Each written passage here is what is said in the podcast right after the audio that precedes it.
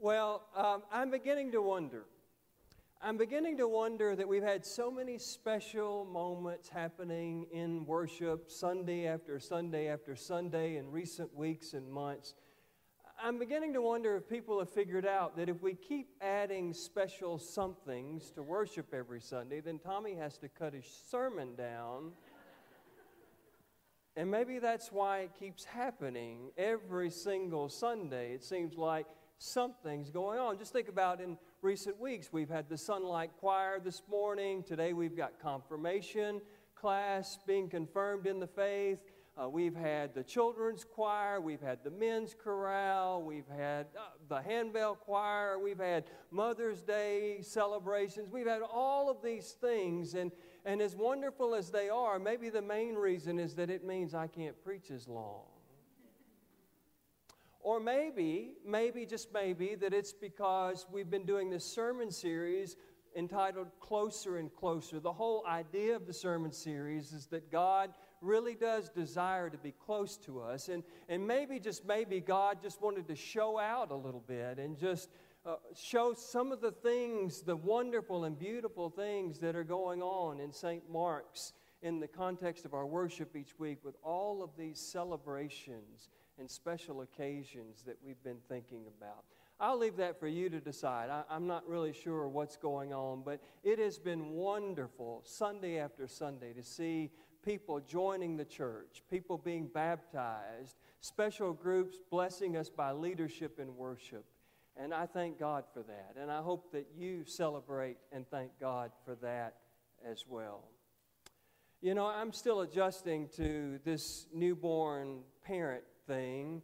Um, it's really a learning curve for me. Uh, it, it's just constantly something new. Uh, we just recently, Hillary and I, made the decision that it was time for Liliana to transition from sleeping in the bassinet by the bed to going to her own room and sleeping in her own bed.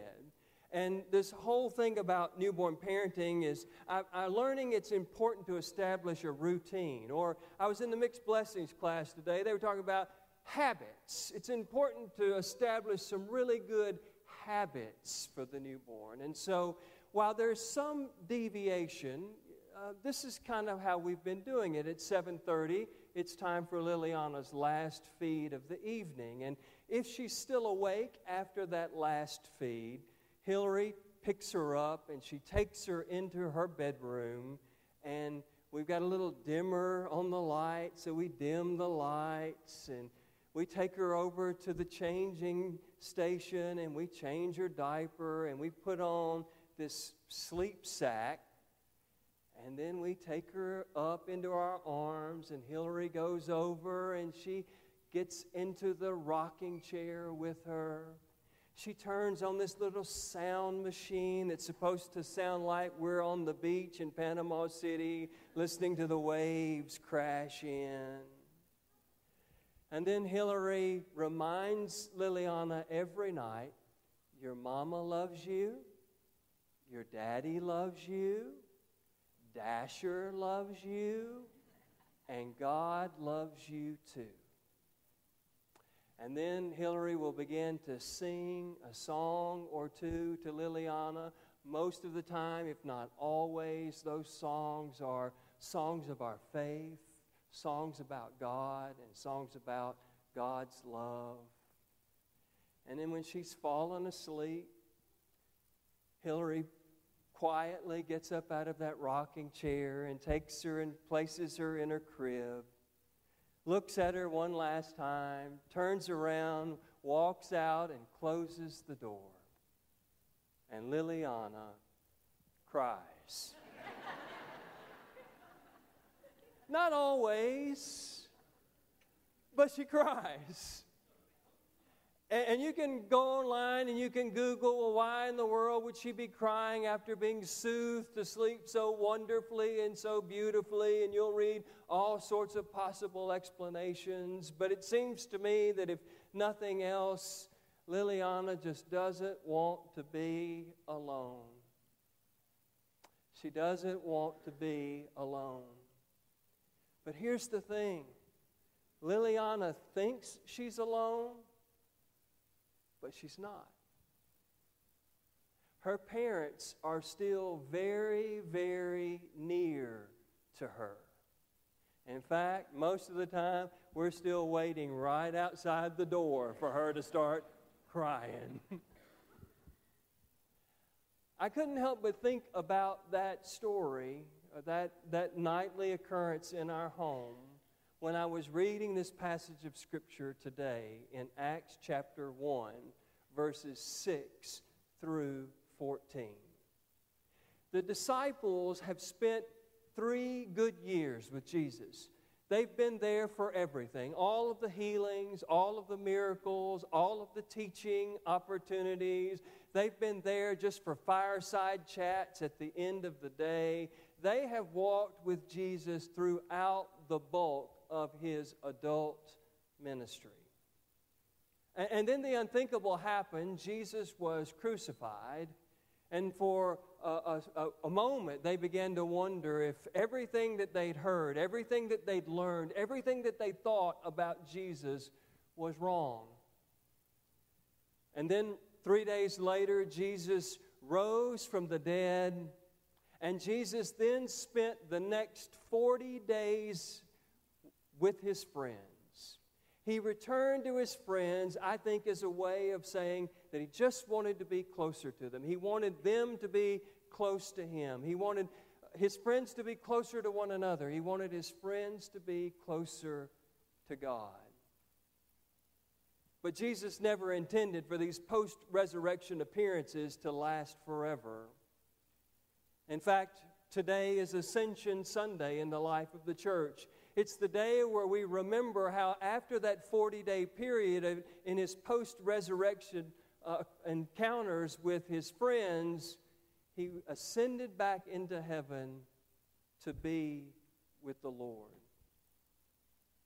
And I don't know exactly what all may have happened there. The scripture that we heard read this morning said that, that the disciples were just kind of gazing up as they saw Jesus being ascended and then enveloped in a cloud so that he was no longer visible to them.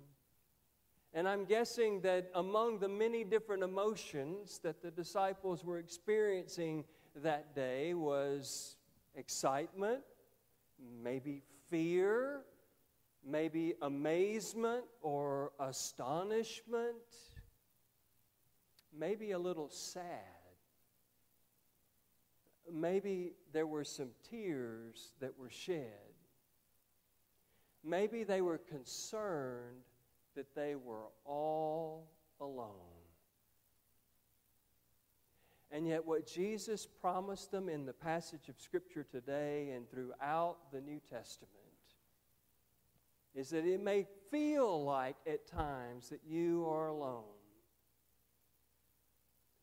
but your parent is very, very near.